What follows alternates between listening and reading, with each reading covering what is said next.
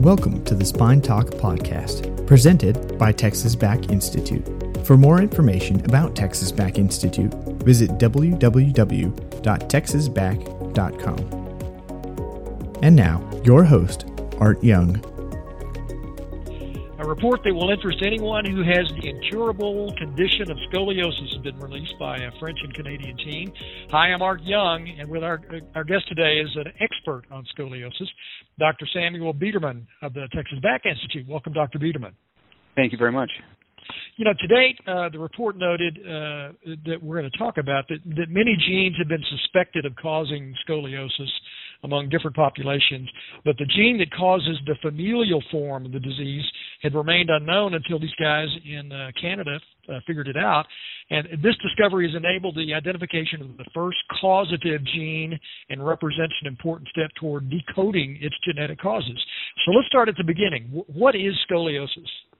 Well, scoliosis is a curvature of the spine. It's actually a curvature with a rotational component of the spine that causes some asymmetry. Nor- normally, the spine is straight, allows us to stand upright, but in certain individuals, uh, that spine can start to twist and rotate and causes kind of a side to side curvature.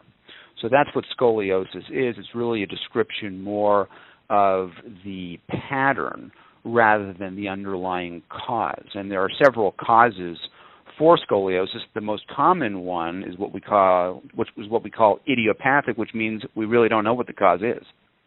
Interesting. Well, and this research uh, kind of gets into that in terms of drawing some conclusions.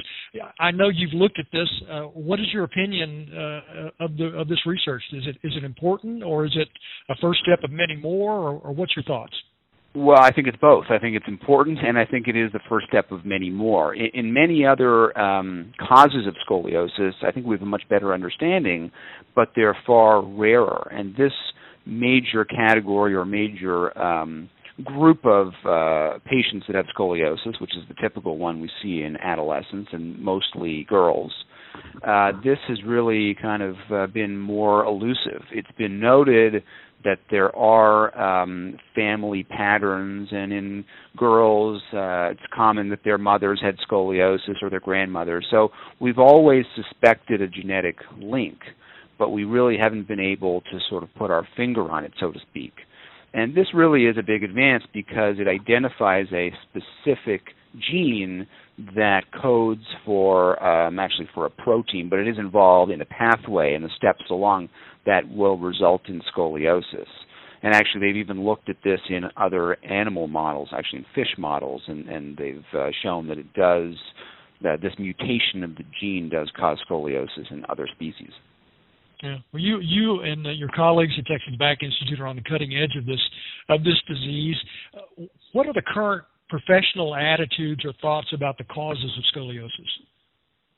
Well, we are on the cutting edge, but we really see it far downstream. So we see the effects of after years of progression of scoliosis getting worse, and we treat it with surgery. And the goal of surgery is, in general, to stop the progression, to stop it from getting worse, and get it corrected back to an acceptable level.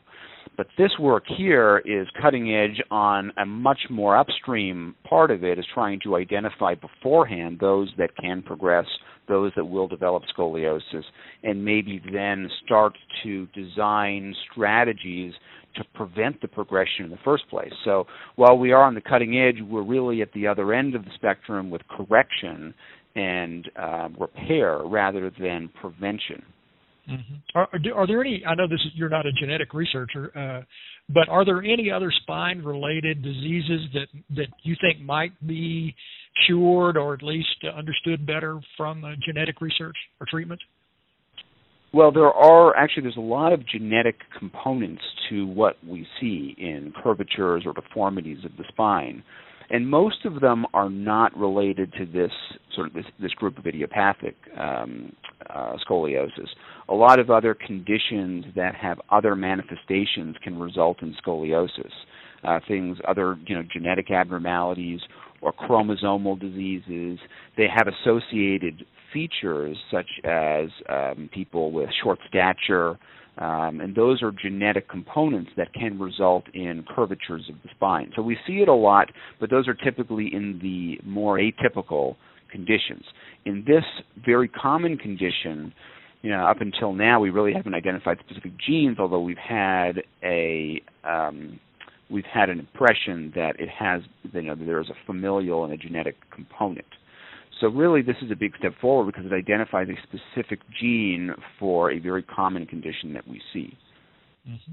Some medical experts uh, think that mapping the human genome uh, will have a transformative effect on medicine, and I, would love to know your thoughts. Is is is is this uh, genetic research and genetic treatment of uh, uh, less understood diseases anyway? Is this is this the wave of the future? Is it going to transform medicine? I, I think it is. I think this is the next frontier. Uh, I think that there's a lot of information in the human genome that can provide us with uh, tools for preventing problems, treating problems, identifying problems in the future. And so I think this is really, truly the next frontier of medicine. Um, you know, mapping the entire genome obviously is a lot of work. I think there's going to be a lot of information that we're not sure what to do with, but I think clearly there's going to be a lot of good to come from it. Dr. Samuel Bederman's been our guest today, and uh, as always, it's a pleasure having you, Dr. Bederman. Thank you very much. This was great. Absolutely. This is Art Young, and we'll talk again soon.